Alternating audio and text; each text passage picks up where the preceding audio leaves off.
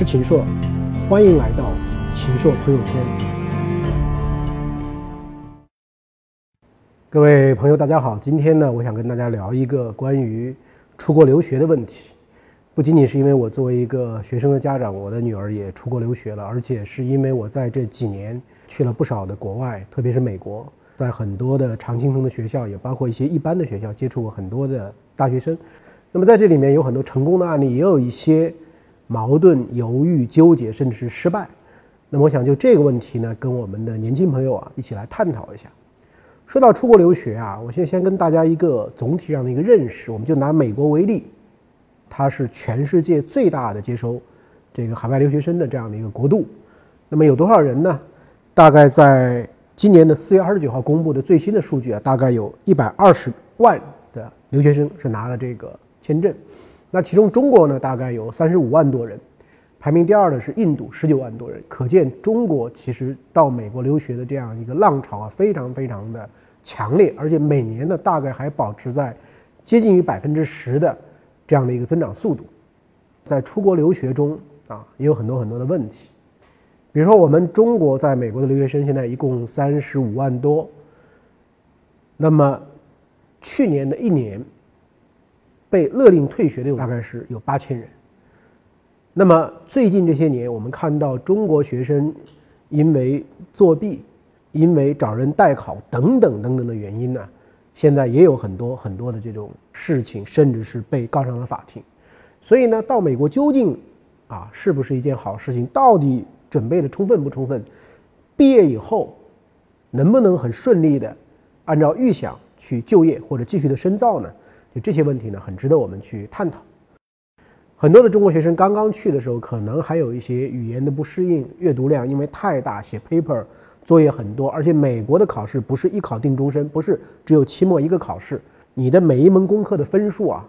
啊，大概最后的一个考试呢，可能就占的可能百分之二十，等等等等。其中可能有总体上有三分之一是根据你的课堂表现，所以它是综合全面的看待你在整个过程中的知识能力和参与能力，然后最后给你一个分数。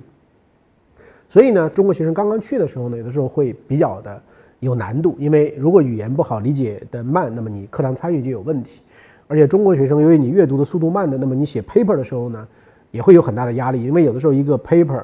有些可能要求刚刚去的时候可能四到六页，但最后呢可能都到十甚至到三十页，类似这样的一个情况，压力很大。但中国学生的拼搏精神、勤奋精神、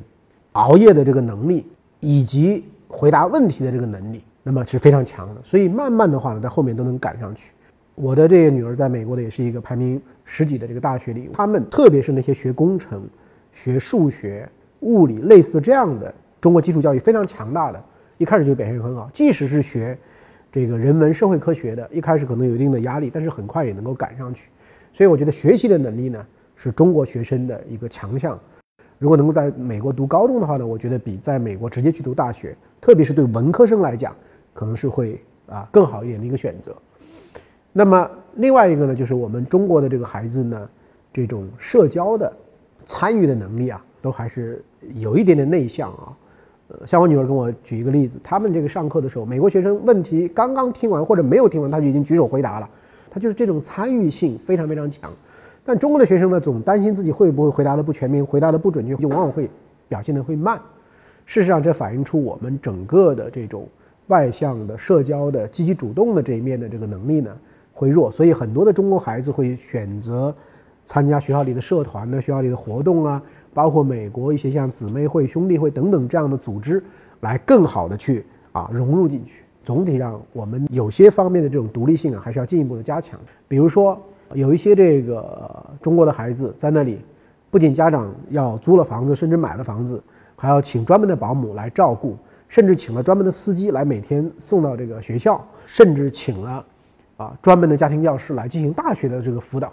因为美国它很有意思，它很多的这个大学呢，呃，它每一年的这个教学的这个 outline 这个大纲，包括这个题目啊、考试的一些这个重点，它其实在学期之初呢就发给你了，所以甚至就是有一些中国的这个孩子啊，其实是雇佣了这个一些美国人，包括比如说在这个大学里毕业，但是工作也不是那么如意，就在这个附近，那么就由这些人呢来帮着做辅导，帮着做作业，来作为一种谋生的这个手段。像类似这样的事情，其实反映出我们的整个的独立性的，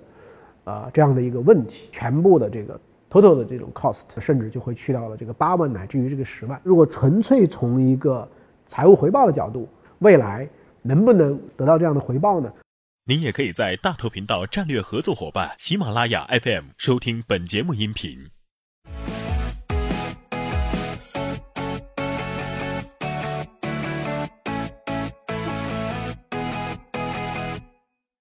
我这个经历了整个孩子出国的全过程，而且也到了这个美国的学校，我甚至去了他们的这个教室里面，听过他们的讲座，听过他们的这个上课，而且听的是不止一节。所以呢，我对于他们的这个教学的这种啊方法，我觉得还是有一定的这个了解。我感觉呢，啊，特别是你学这种啊 labor and arts，就这种文理通识教育这一块呢，应该说在美国的这种啊视野的这种开阔和整个布置作业的压力，因为让你阅读的这个材料非常非常多。其实如果说能够真正的经受住这种考验，我觉得对于一个人。去养成一种有通识视野的和能力的这样的一种领导者的素质的提高呢，我觉得是啊非常非常有帮助的。所以呢，我想这是美国教育的一个突出的一个特点。那第二个呢，我想就是它非常鼓励差异性。啊，其实因为在美国，它这种啊国际的这个学生啊也非常非常多，来自各个背景、种族、肤色方方面面的学生都非常多，所以它非常非常的多元化。其实让你可以从别人那里去得到很多东西，让你慢慢的知道一个问题不止可能有一个答案。这样的话呢，其实对于建立一个人的信心和塑造一个人的这种独立思考、批判性思维的精神呢，这个也是非常非常有好处的。那么我想这个第三个的来讲的话呢，就是在美国呢，给个人的选择也是比较多的。比如说，呃，你现在考进美国一个大学，你觉得可能没有达到你心目中的 dream school，但事实上在美国呢。这种转学啊还是非常非常方便的，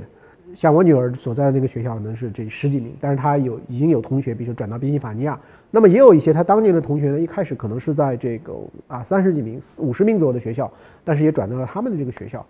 那么另外呢，就是说如果在一个学校里面就是换专业啊，啊转专业这样的可能性也非常非常大。那么除了转学啊和这个转专业以外呢，它还有大量的是跨校、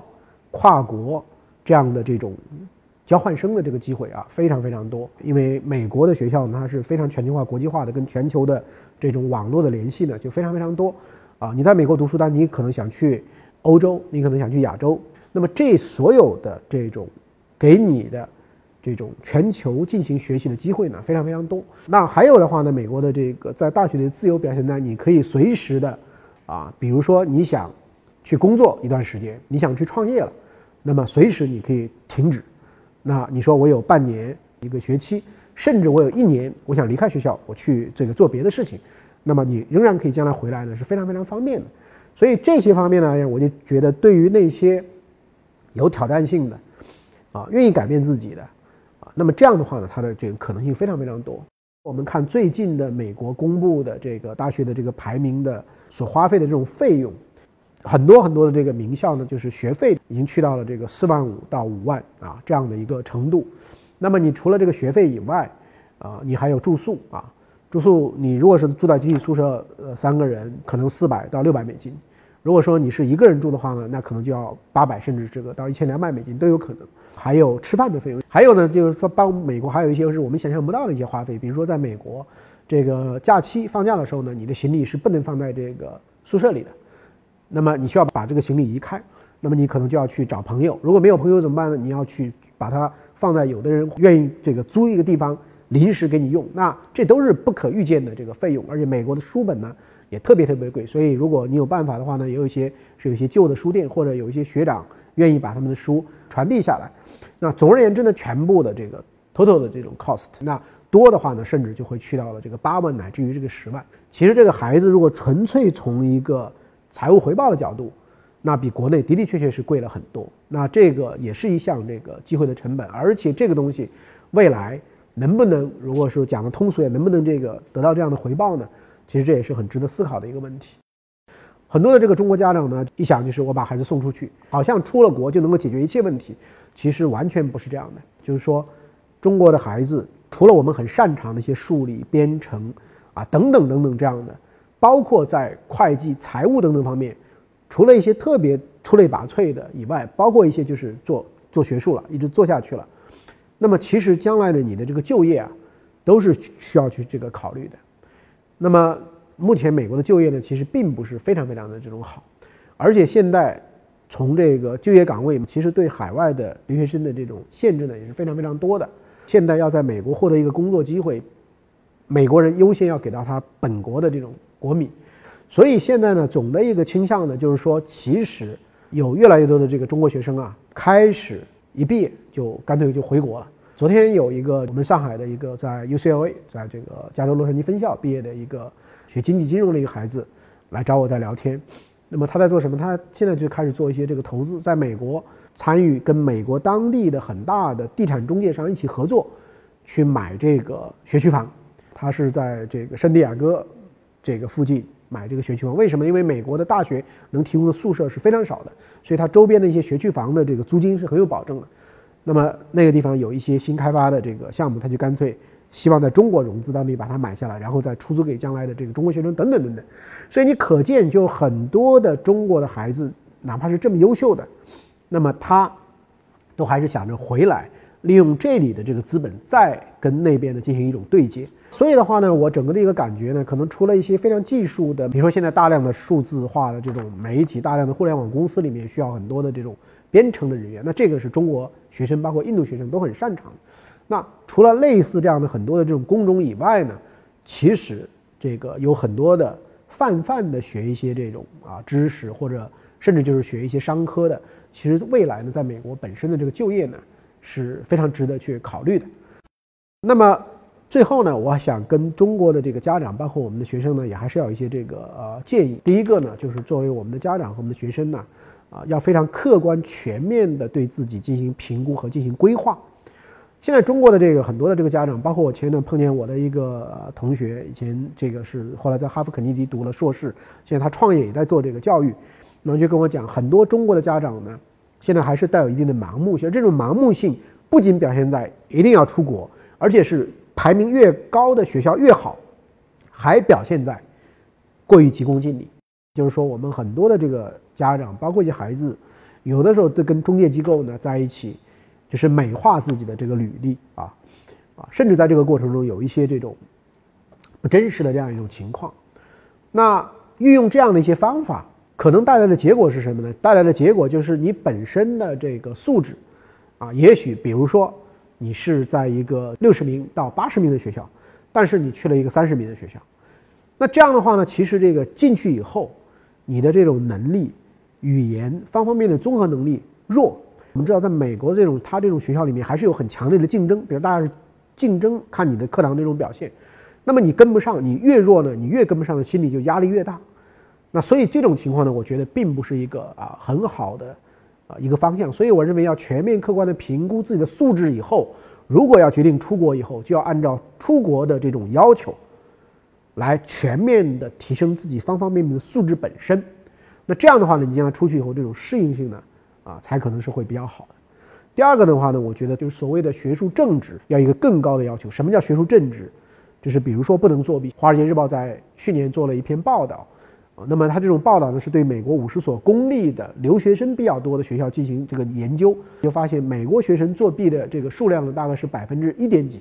而国际学生作弊的数量呢是百分之五点一，而在百分之五点一里，中国学生的比例呢是比较高的。对于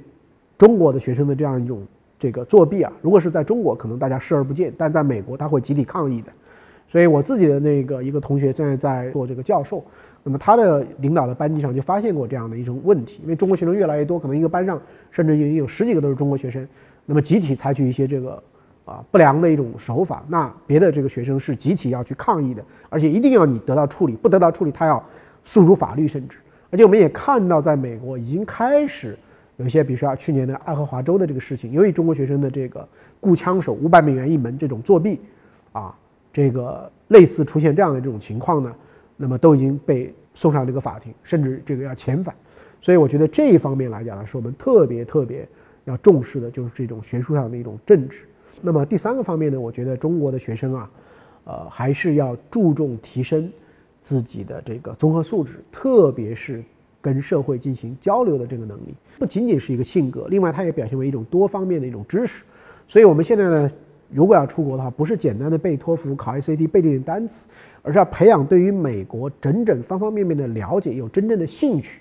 那可能是读这个《纽约时报》《华盛顿邮报》《华尔街日报》看 CNN 等等等等。如果能有这样的一个习惯，其实会比你天天背那个单词去应考呢，可能从长期来看对你自己的帮助呢是更大的。那么最后一点呢，我认为就是说，如果说啊，从我自己的这种感觉，我认为中国的学生高中阶段啊，这个大学阶段、研究生阶段出去都是可以的。但是相比较而言，我认为在偏文科的类似这样的方面呢。如果能够走得更早一点，如果有条件，就是高中就能够出去呢，我想可能会，他未来的这种适应性会更强。那如果说你没有赶上这个呃这班车，在中国比如说读了一个大学，我觉得一点就不用着急。其实美国的本科的录取名校的难度，其实比研究生呢还是要啊高很多。所以事实上，在美国的话呢，去读这个研究生的这种相对的这个难度呢。是不大的，所以我觉得，在中国，如果说你把这种 GRE 或者 GMAT 这个能够考好，同时能够比较早的去选定一些你希望的那种学校，去这个早做一些这个准备，我觉得尽管你可能错过了第一班车，但是研究生你可能会去一个啊很好很好的这种学校。其实对人生最大的这个最重要的投资还是对人力资本的投资，所以从这一点上来讲，我认为。我们的家长对于孩子最重要的帮助是让他从越早的时候开始就养成良好的价值观、行为、自觉自立的这种能力，以及良好的这种读书学习的一种习惯。我想这是家长送给孩子最好的礼物，也是他们能够在国外去能够将来接受好的教育、干出一番事业的，我想最根本的一个基因。